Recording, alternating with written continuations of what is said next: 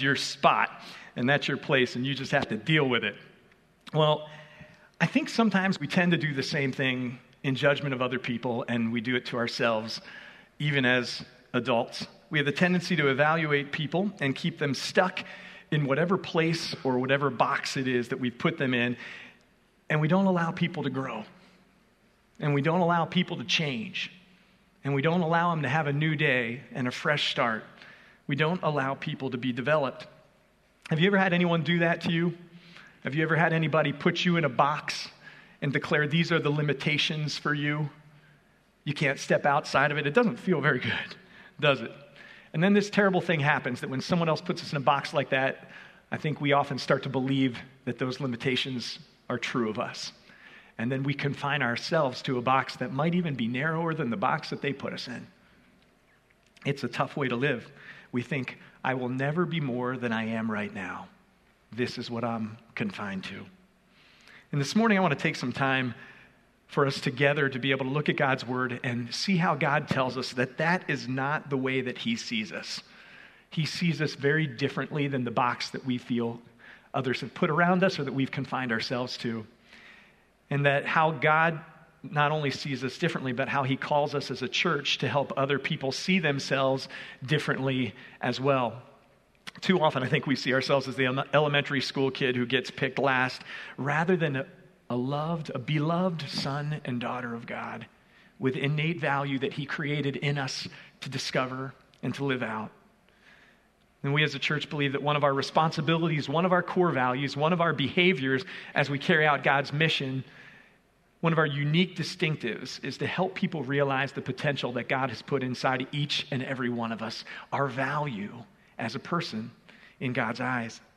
And that's the bigger picture that we're looking at in this series as we look at our values, uh, as we address that, this question of who are we as a church family. So, we're going to look at one of our core values every week. Last week, we talked about how it's a significant value here at Daybreak that we take leaps of faith. That it's important for us to step out at times where we're fully trusting God, not trusting in ourselves, but fully able to trust God that that's important. This week we're talking about people being developed here and how important people development is. We're going to answer one of these questions each week about who are we as a church family? What has God uniquely called us to here at Daybreak? So this morning we're going to be looking at Matthew chapter 4 verses 18 to 22. And if you haven't opened your Bibles yet, you can open your Bibles to Matthew 4 18. Uh, you can pull out your outline that'll help you follow along. If you have a Bible or Bible app that you use, uh, feel free to pull that out as well. Matthew 4 18 to 22. And we're going to dig into this second core value that we say this way at Daybreak. We say, people are developed here. This is a place where people are developed. And we're going to see why we believe that at Daybreak, God has called us to be people developers. And we're going to jump right in this morning. This is the first point that we're going to see in Scripture this morning. We are people developers because, number one, Jesus sees the potential in all of us to change the world. Jesus sees the potential in you and me and in everyone that he created in order to change the world and have impact on the world that they live in. I'm going to start with Matthew 4, verse 18. You can follow along. It says this One day, as Jesus was lo- walking along the shore of the Sea of Galilee, he saw two brothers, Simon, also called Peter, and Andrew, throwing a net into the water, for they fished for a living. I want to pause here for just a minute. I want to talk about Simon and Andrew. At this point, uh, he's Simon, which um, Matthew says also called Peter, but actually he wasn't renamed Peter at this point. Jesus gives him that name.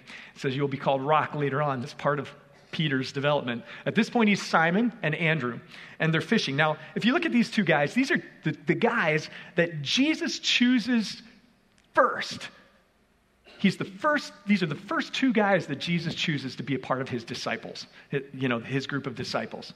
He picks these two guys first. And at face value, when you look at, at Simon and you look at Andrew, there's nothing necessarily special about these guys.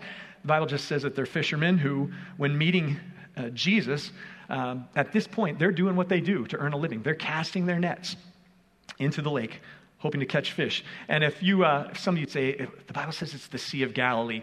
This is true. If you've been to Israel, uh, this sea has two names. It's in Galilee, it's the centerpiece of Galilee, about 17 miles uh, long. It uh, varies in, in, its width, but it's, um, it's known as the Sea of Galilee. It's also known as Lake Gennesaret. And it really is, it's a big lake, but uh, it because of where it sits in this valley with mountains surrounding it on every side, uh, the winds come through there in such a way that it was it acted as, as if it was an ocean. When they would have storms and the water would get stirred up as a matter of fact when we read in scripture about uh, you know the disciples being out in the boat and a storm came up it was like an ocean or it functioned like an ocean. There was uh, because of the bowl that it sits in. So put yourself in the disciples shoes for a minute. Fishing is really really hard work so here these guys they're casting their heavy nets and um, you know, when we think of fishing, sometimes we think of dropping a line in the water and a relaxing afternoon, that kind of thing. For these guys, they, they were fishing with nets.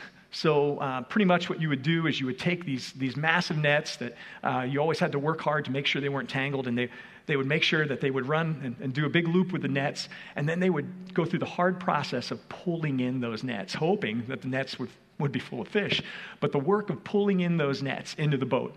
And uh, uh, it said that this could take anywhere from a half an hour process uh, to maybe as long as an hour, depending on what the cast would be. So, this is how these guys would spend their day, or sometimes uh, their nights, their evenings, because fishing is better at, at nights or early mornings. And so they would be out on the lake hour after hour, repeating this process, working hard, straining as they did this.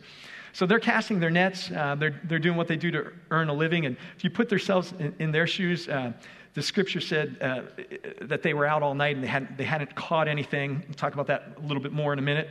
But this local rabbi approaches them, Jesus approaches them. And you can imagine in the middle of their workday what they're thinking as Jesus approaches them. And then from Jesus' perspective, this begs this question What in the world did Jesus see in these two guys? What did he see in these two guys? He's looking for disciples, right? He's looking for the people that are going to walk with him in his earthly ministry, for the people who are going to follow him, the people who are going to learn from him, who are going to emulate him, want to become like him, people who are going to teach alongside of him, people who are going to do miracles in his name. And then, this is the big thing, after Jesus, he's looking ahead as he's picking these disciples and he's thinking, and after I'm gone, these are going to have to be the people who are going to launch the church and lead God's mission here on earth. And the first two people that Jesus recruits are fishermen. The first two people that Jesus wants on his team are kind of blue collar fishermen guys.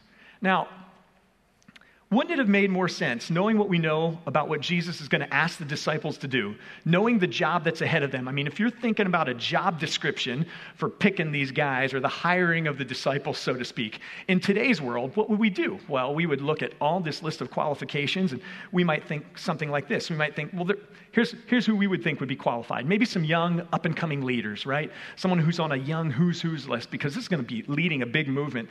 People are going to have to follow these guys. Uh, maybe Jesus would look for some young Padawans from the Jewish Jedi Temple, younglings who, who were studying and memorizing the Word of God, you know, and who knew the ways of, of the, the Spirit. Some of you Star Wars fans are following me, others aren't. That's okay. But when you look at all the facts and what Jesus wanted to do, it doesn't add up that Jesus would have looked around at all the available prospects and that he would have said, Hey, first stop, I got to go get Simon and Andrew. First guys I want on the team. They're the first ones I want. In reality, these two would be the two kids on the discipleship playground, hoping that they weren't the last ones picked, as far as the ways most people would measure them. This is why Jesus proves over and over again that his ways aren't like our ways, and his thoughts aren't like our thoughts. Because while we would have been looking for some super smart, educated person with a background in leadership development and team building and someone who knew how to inspire and lead a movement, we would have had a long list of qualifications and would have wanted to see that experience in someone before they would have even been considered for the role. Jesus walks up to two fishermen and he sees the potential that they have inside of them. And he decides that he's going to help them unlock it because he knows that they're about to do great things for his kingdom. And he does it by meeting them exactly where they are, right on their turf. And this is one of the things that I love about as we look at the person of Jesus and the way he interacted with people and the way he interacts with us, because he's unchanging. So it's not just that he talked to people in the Bible this way, this is the way he interacts with you and I today. He meets us right where we are. And he gives us this invitation. He says, Come as you are, but don't stay that way. I meet you right where you are. You don't have to be ashamed. You don't have to hide anything. You don't have to feel unworthy. I'm coming to you right where you are. But I'm inviting you to not stay there. I'm inviting you to come with me. Jesus saw something in Peter and in Andrew. And Luke's recording of these events, if you cross reference this in Luke chapter 5, which you don't have to turn there, but let me tell you a few details that Luke fills in that help us paint the picture of what happened in this moment a little more clearly. Luke 5 says that Peter and Andrew had heard Jesus preaching, but they went back to their job. They had heard him speaking, I'm guessing the day before, because this was kind of a nighttime event that, that we looked at. They had fished all, all night, and this was the morning after. So they had just heard Jesus speaking, and they had just had maybe a, a first encounter with, with hearing this great rabbi and this great teacher. And then they went back to their job and they had fished all night long and they had caught nothing. So the place where they are, where Jesus meets them, is probably a place where they're a little bit frustrated and a little bit discouraged. Have you ever put in a long day at work and felt like you got nothing accomplished? Some of you are like, those are my best days. Others of you, if you're a little more vested in what you do, might be a little discouraged at the end of a day like that. I asked my son, who fishes regularly, he's, he loves to fish um, he can spend a lot of time on the water and feel great about that. I said, Hey, how do you feel at the end of a day when you don't catch anything? And he said, Well, to be honest, when I'm out fishing, that's my happy place. So I don't even think, I'm just enjoying being out there. He said, But if I've not caught anything and I decide this is my last cast, I'm only throwing out one more time and I realize I haven't caught anything today. He said, Then I get a little discouraged and feel a little defeated or feel like, man, I've been fishing for a long time. Did I not do something right today? Did I not use the right bait? Did I not, like, and, and begins to feel a little bit defeated. And I imagine if you're Peter or if you're Simon and you're Andrew at this point, and you had spent all night catching, this was your career, this is what you did, and you had caught nothing, that this is the place where Jesus met them, where Jesus came to them. Just want like, look, I don't know. We feel like the, the deck is stacked against us. We, we couldn't do, couldn't provide anything, couldn't earn a living today. And then Jesus comes up to them, this teacher that they had heard speak, and he says, Hey guys, uh, I know you were out all night, but why don't you throw your net on the other side? Cast your net on the other side of the boat. Can you imagine what they must have been thinking? But they did it. They did it. And when they did, the Bible says they caught so many fish that the boats nearly sunk. And in that moment, what we see is this we see what Jesus saw in these two guys, in these two men. Jesus saw that if they tapped into what he was offering them, that they could do extraordinary things. Not because of who they were, but because of who he was and what he wanted to do in and through them. And Peter sees it too, because in Matthew in Luke chapter 5, Peter's response is this. Peter speaks for Andrew, or Simon does. He says, Oh Lord, please leave me. I'm such a sinful man. He comes to this realization of, of what Jesus is trying to, to do in him, and he doesn't feel worthy enough to be able to accept it. So he just confesses sin to Jesus, says, Jesus, I'm, I'm not worthy of this. Like we just sang a few minutes ago, the reckless love of God. I couldn't earn it. I don't deserve it. That's what Peter was feeling in that moment. Not me, Lord. And the rest is history. If you read the New Testament, you know that these, what these men went out and did from that point on, and it was only possible because Jesus didn't see them the way the world saw them. He didn't put them in that box. He didn't see them in the way that they saw themselves. Jesus unlocked their potential. He lifted the lid. Maybe this morning you feel limited by your education or by your occupation or by your faults or by your past or by your, and the list goes on and on and on. And you don't see that you have anything on your resume that makes you fit to be valuable, that makes you fit to have purpose in life and in God's kingdom and in things that are important. Maybe that's the way you see yourself. This is the way that, that we look at people.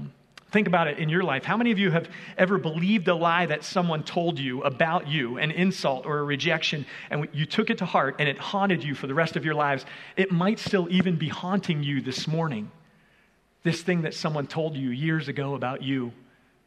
And you knew it wasn't true, but over time you just believed it. And you've lived it out. How many of us have looked in the mirror and thought that there's no way that we're good enough? There's no way that anyone could love us or should love us, let alone God love us and see value in us. All of us have something that we can point to and say, This is the limitation. This is what is keeping me inside of my box. This is what is keeping me from fulfilling my full potential and truly believing that you have the value that God says you have, from truly being able to see yourselves the way that God sees you. I was thinking about two conversations that I had with people recently, two people who limited their potential because of how they saw themselves. One was with uh, a guy who played um, volleyball for Messiah this year. I asked him if I could tell his story without using his name. He said, sure. So he was, I asked him how his season went because if you don't know this, Messiah never had an NCAA volley, men's volleyball team until this past year. Prior to that, they only had a club team. So this year, they moved up and, and they, they had an, an official NCAA Division III volleyball team. So this guy had played on their club team the year before and now had because of that the club team kind of graduated into being the team and they brought some other guys on and this was their first season they did okay so I asked him how he felt about his year, and he said, You know, to be honest, it was a great year, but he said he wrestled with something all year long. And he said, Would I have had what it takes to make an NCAA volleyball team if it wouldn't have been for the way things came about at Messiah? If, it wouldn't have, if I wouldn't have just graduated from the club team into the program, would I have even had what it takes to make it at another school? Was I not good enough? Did I not deserve to be on this team? Did I just kind of luck my way into it? And he said, I wrestled with that throughout the year. What is my worth and my value on this team? Am I really, am I really good enough to be a contributor, to, to make a college volleyball team and make it and, and be a contributor in that way? And he said he's learning and growing through that experience, but he's really wrestling with it. And I talked with another guy who has seen his, his whole life socially, he's always struggled, and he's seen his whole life as when I come into a conversation with people, what do I bring to the conversation that has any value? And he feels like he measures himself in every circle that he's in to determine is there any value in this circle that I bring? And if I feel like I have nothing to offer here, then I declare my worth is lower and I can't, I'm not even really fit to be with pe- those people because I don't bring anything worthwhile. Can you imagine every conversation you've had with people being kind of centered in that, that, that thinking? Some of you can because it's your struggle and you know it's true. You have a box you've put yourself in. You've limited yourself and your potential because at some point you chose to believe that these were the boundaries of your potential, of who you could be, and how God was going to use you. You know, I'm sure that many of you have felt limitations like that. Some of you are still experiencing them now, but this is the amazing news this morning. God doesn't see you through those limitations, He doesn't see you that way. He sees you through the lenses of what He could do in and through your life. He sees you with the potential that He created you with, and He believes in you.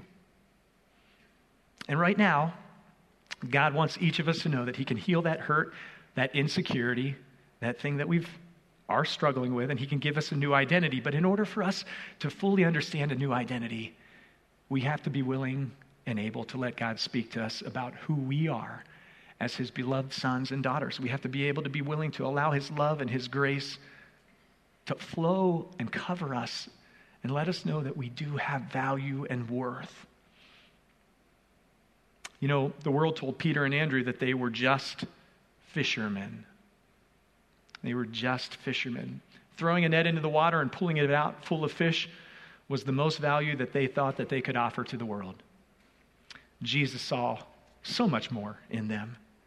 And he knew that they were exactly where they needed to be in order to be developed and shaped in the way that God had intended for them to be. And that's why Jesus called to come as you are, but not to stay that way, is part of our anthem here at Daybreak. It's one of our values. People are developed here. God has no intention of us limiting people and putting them in boxes. God has no intention of you living your life in a way that says, I can't.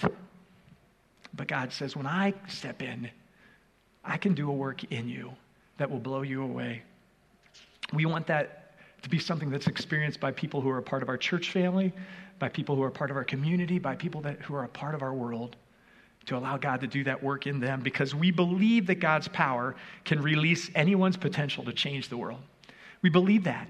We believe that God's power at work in any one of us can release our potential to be used by God in ways that can be transformational in the lives of other people. We'll talk about that in just a minute. And that's why we invest in people at Daybreak, because we believe that God's power is able to do that in us. And too often we have this limited view of our potential, and we ask God to try to fit inside of whatever box we've limited ourselves to. We say, okay, God, these are my limitations. So, God, would you come into this box and would you just kind of do this little, tiny little thing that I'm inviting you to be a part of inside of this box? When in fact, God is inviting us to break out of that box, to partner with Him and see what incredible things He wants to do in us that are outside of what we've limited ourselves or anyone else has limited us to. I don't know if anyone has ever spoke a word of encouragement to you and it just meant so much. In the same way that we carry some of those lies with us or some of those things that aren't true that someone speaks over us in a negative way, we also carry words of encouragement and we also carry words of blessing. And we can carry them with us for a long time, and they can help shape who we are as well. Listen, this morning, God has a word of encouragement and blessing for you. But you have to position yourself that you're able to believe, hear it and believe it. That He sees more in you than you see in yourself or that you've limited yourself to. You have to be in a position, though, where God can speak that to you and you can hear it and receive it and believe it and accept it and start living to a different potential than what you've, li- you've lived in under the lies that you've believed. You know, Peter and Andrew didn't think of themselves as special, and maybe this morning you don't see yourself as special in any way. They were just fishermen. That was what defined them. Maybe you do look at your past and you look at what you've done. Maybe you feel like there's no way, because of where you've come from, that you can make a contribution. Maybe you don't believe, maybe you're experiencing guilt and shame and you don't believe because of what you've done in the past that the grace of Jesus is enough to help you realize God's potential in your life for you personally. Well, here's the good news both of those things are not true, both of those things are lies believing that we aren't special, that we're not designed uniquely by God, or believing that what we've done is so bad or our past is so bad that God couldn't possibly use us, both of those things are lies. Because what Jesus has done on our behalf, the Bible tells us his grace is sufficient. The Bible tells us that while we were still sinners, Christ died for us. He gave everything so that we could experience abundance. It's pretty awesome. And when we realize that, and we believe that Jesus knows us fully, He sees us, He gets us, but He's designed us in spite of ourselves to fulfill a greater purpose than we could ever imagine on our own. When God does a work in us and He transforms us, and then He begins to do a work through us, when we get a hold of that, it's amazing to see what God can do. So, along with Jesus this morning, I want to invite you to come as you are, but don't stay that way.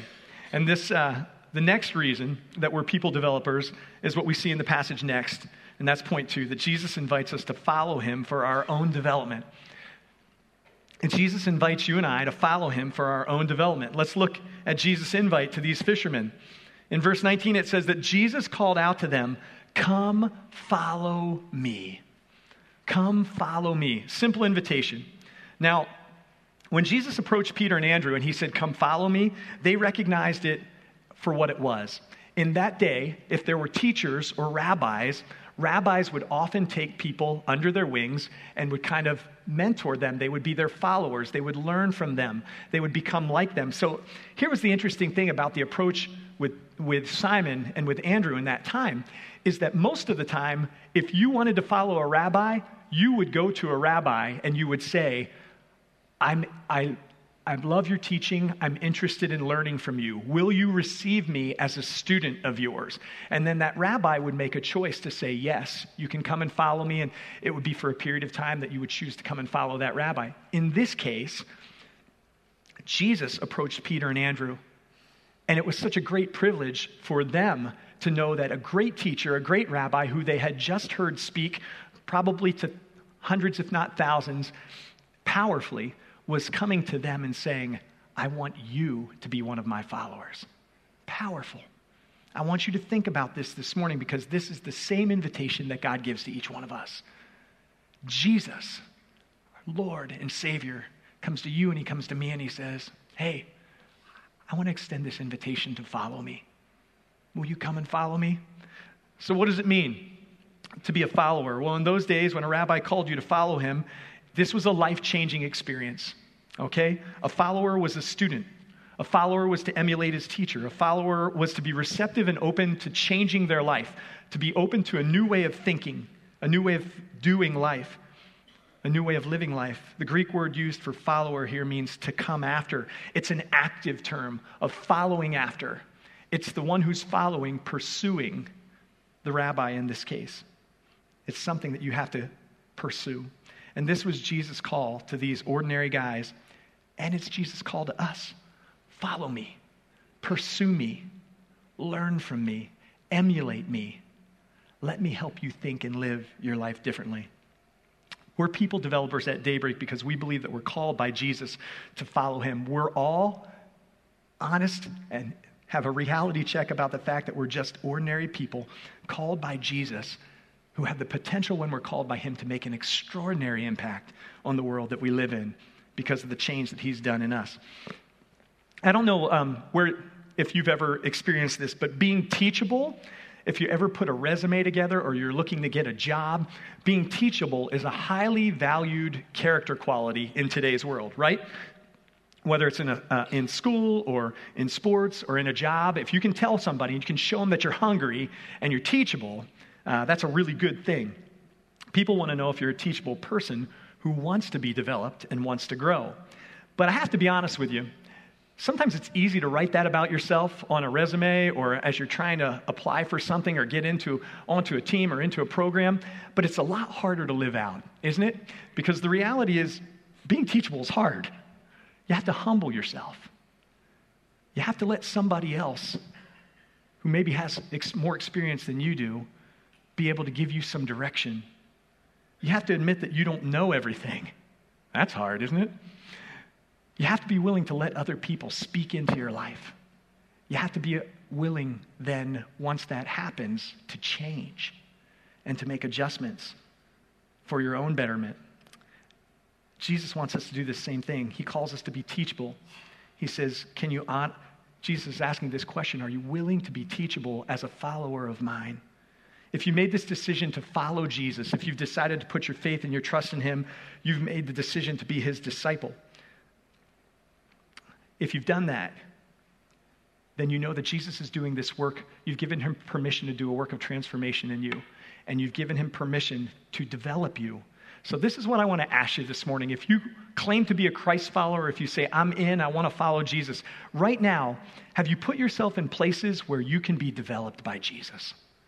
Have you put yourself in, in places where you're teachable by Jesus, allowing him to help you follow him and pursue him in even greater ways with this desire to become like him.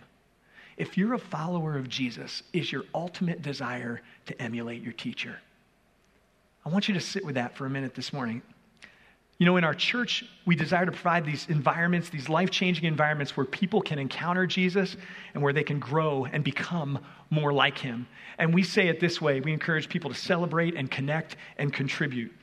We talk about celebrating God's grace here at our weekend services, where we want people to come and we want people to experience God's presence and His power in worship. And we want, as we're shoulder to shoulder together in worship, we want to be able to experience the fullness of God and recognize that God is who He says He is. And that we also then pray that that weekend worship experience would drive you into daily time of worship where you recognize that God is your leader and forgiver and He's in charge all throughout your week. We also encourage people to connect with God's family, basically doing life with your church family. And we believe that when you find a small group with people who are pursuing a deep and meaningful relationship with Jesus, it changes you. Because then you're in the company of other people who are following, who are pursuing Jesus in the same way that you are. We also believe it's important that you contribute to God's work. And our big question is this where is God working and how can we join him in his work? And I know for many of you, when you've found that place, that sweet spot in ministry where you know how God has wired you and designed you and built you, and you're able to do that for God's kingdom, it brings tremendous growth in your relationship with the Lord as you begin to live out his purpose in your life. Now, as a pastor, I've served in a lot of different capacities in a lot of different areas of ministry. And something I've had to learn that's really, really important is this. And that's that the ministries that take time to develop the people who are in those ministries end up being much healthier than the ones that simply recruit to fill a need. Have you ever been a part of an organization where you filled a slot in order uh, to, to meet a need. You've done that, right? And they basically tell you anybody who can fog a mirror, you know, if, if there's blood running through your veins, we don't care. We just need you to come and put your warm body right in this spot. there's not a whole lot of meaning to that, right? It doesn't bring a lot of fulfillment to your life when you know basically I'm just keeping, I've got my thumb in the dam here, I'm just keeping this thing from falling apart. Like that's all I do. Like anybody could do this thing. I'm doing it now, but someone could step in and fill the hole for me. It just doesn't mean a whole lot. I was recently talking to friends who used to attend our church, but they moved away, and uh, we were talking about what they love about the church that they're attending now. They said it's a great church. And as we talked about it for a little while, they said this. They said, I love it, it's a good church, but there's something I miss about Daybreak. And they said, the church that we're in right now definitely recruits people to do ministry, but doesn't think about how they can invest in those people or develop them as they're a part of the ministry. They said, I love being at Daybreak because I felt like Daybreak didn't use people to do ministry, they used ministry to develop people. That was such a powerful statement. And I thought, thank you, God, for allowing us to be a part of a church family that puts a premium on people's growth and people's development. It's kind of part of our DNA as a church family. You know, in this season of my life, I love being developed. I just feel like I'm in a season where I'm looking for people to mentor me, to encourage me, to invest in me. As a matter of fact, there are people sitting here this morning who are taking notes and listening to the sermon because I've asked them to help me become a better communicator.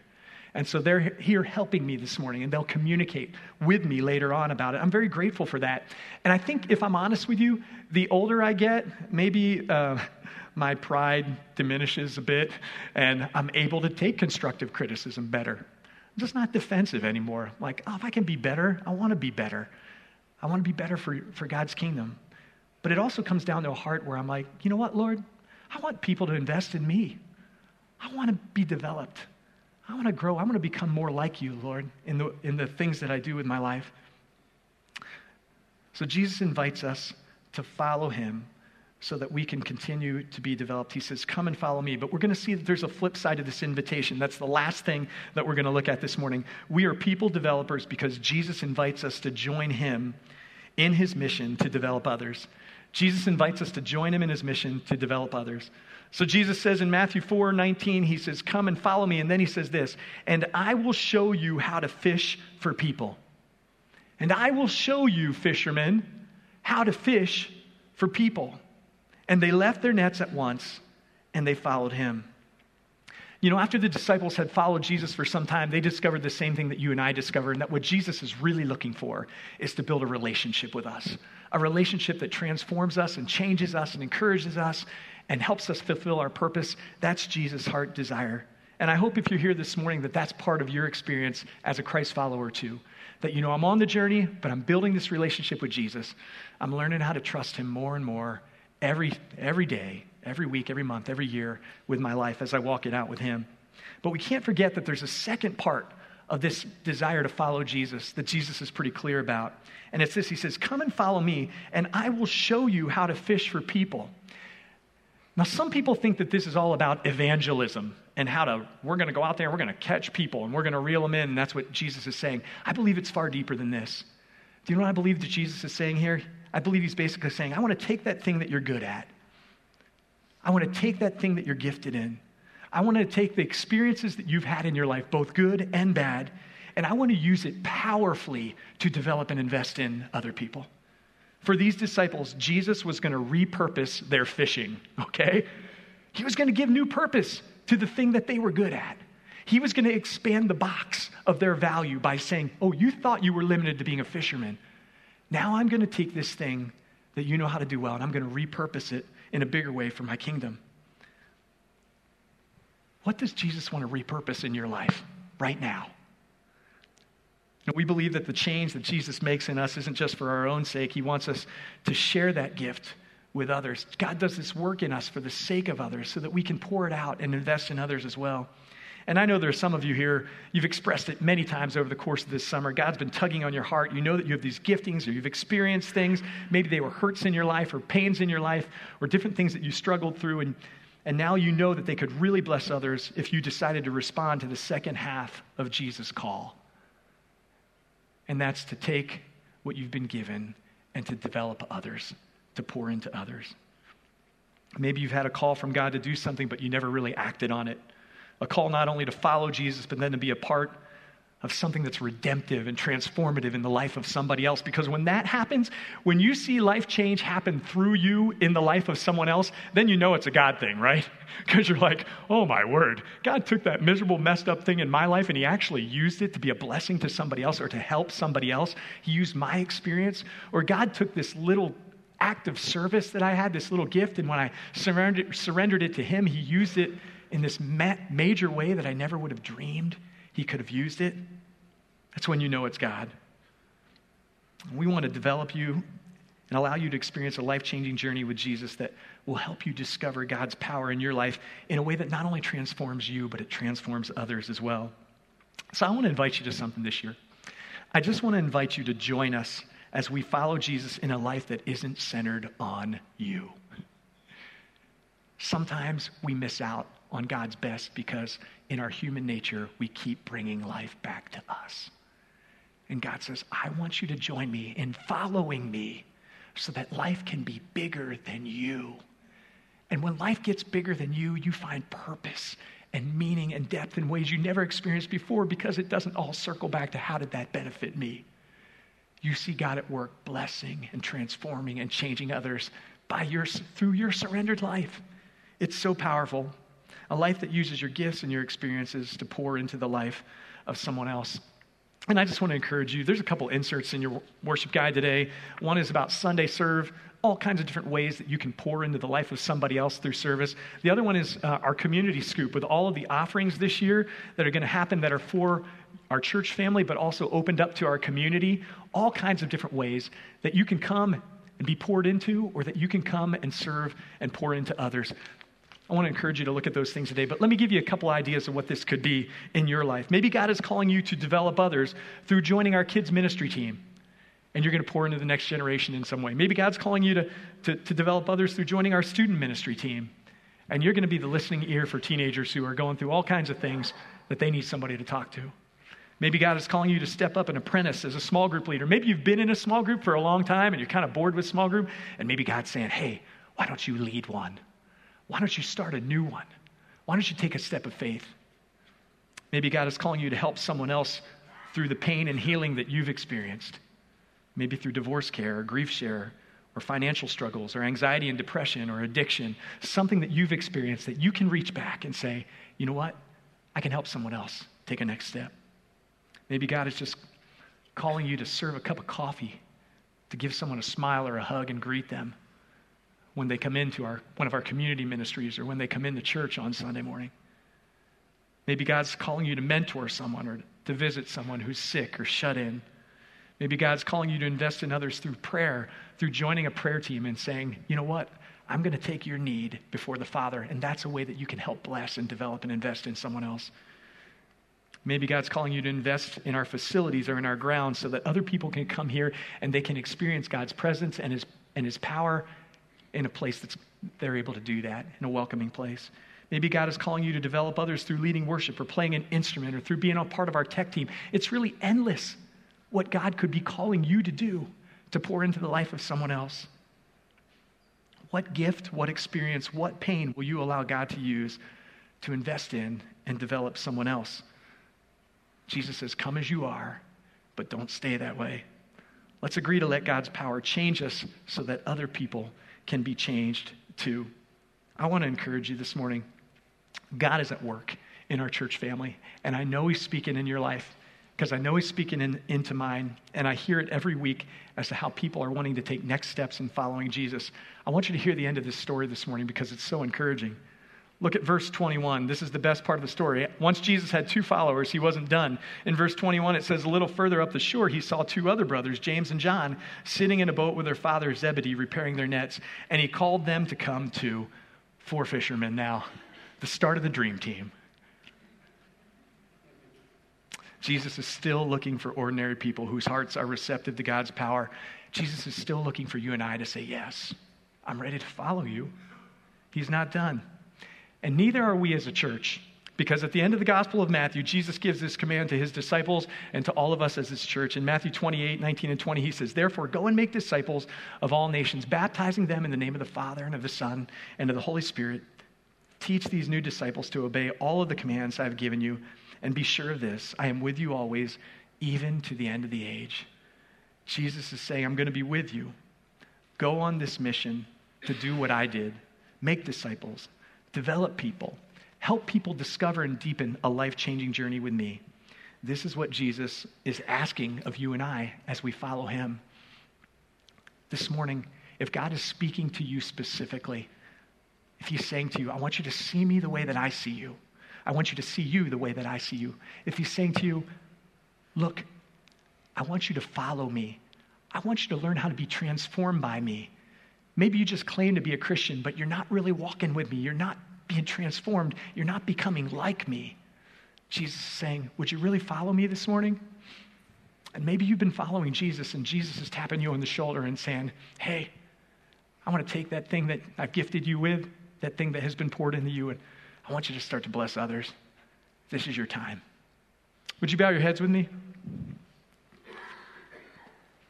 As we get ready to pray this morning, I want to think about how God might be speaking to you to, this morning. And maybe this morning your eyes were open to the reality that you are so much more valuable to Jesus and his kingdom than you have ever given yourself credit for. And if that's where you are this morning and you've seen and experienced God's love in a new light for the first time, I want to encourage you to continue to explore that truth. But this morning, God wants to give you a new identity as his beloved son or daughter. He wants to pour out his love over you and assure you that you were made for a powerful purpose, that he sees the potential in you to change the world. Just take a moment this morning and thank God for his grace and his forgiveness and commit to get on that journey of following Jesus. Maybe this morning you want to say to Jesus, Jesus, I am ready to be developed. I'm ready to follow you. I'm ready to put myself in environments where I can learn how to be your follower, learn how to be your disciple. God, would you help me to, to explore those opportunities? Maybe it's through a small group or through an opportunity to serve or through a one on one relationship. But God, would you help me to begin to seek you? Maybe this morning your prayer response is this Jesus, I'm ready to develop others. I feel like so much has been poured into me, and I know that I at least have enough to reach back and help someone else take a step forward. God, thank you for calling me to disciple or invest in someone else. And this is where I am right now, and I'm excited to be obedient to you, God, and step out and receive that call. And I'm excited to see how you're going to use me to invest in the lives of others. Jesus, we're people develop, developers because you developed us. We believe in your power to transform people's lives because you transformed ours. Thank you, Jesus, for inviting us to life change as well, right here, right now. We say yes to the invitation to follow you. We say yes to the invitation to develop others. Thanks for seeing more in us than we could ever see in ourselves. And thanks for everything you've done for us to make all this possible. And it's in Jesus' name that we pray. And everyone said, Amen.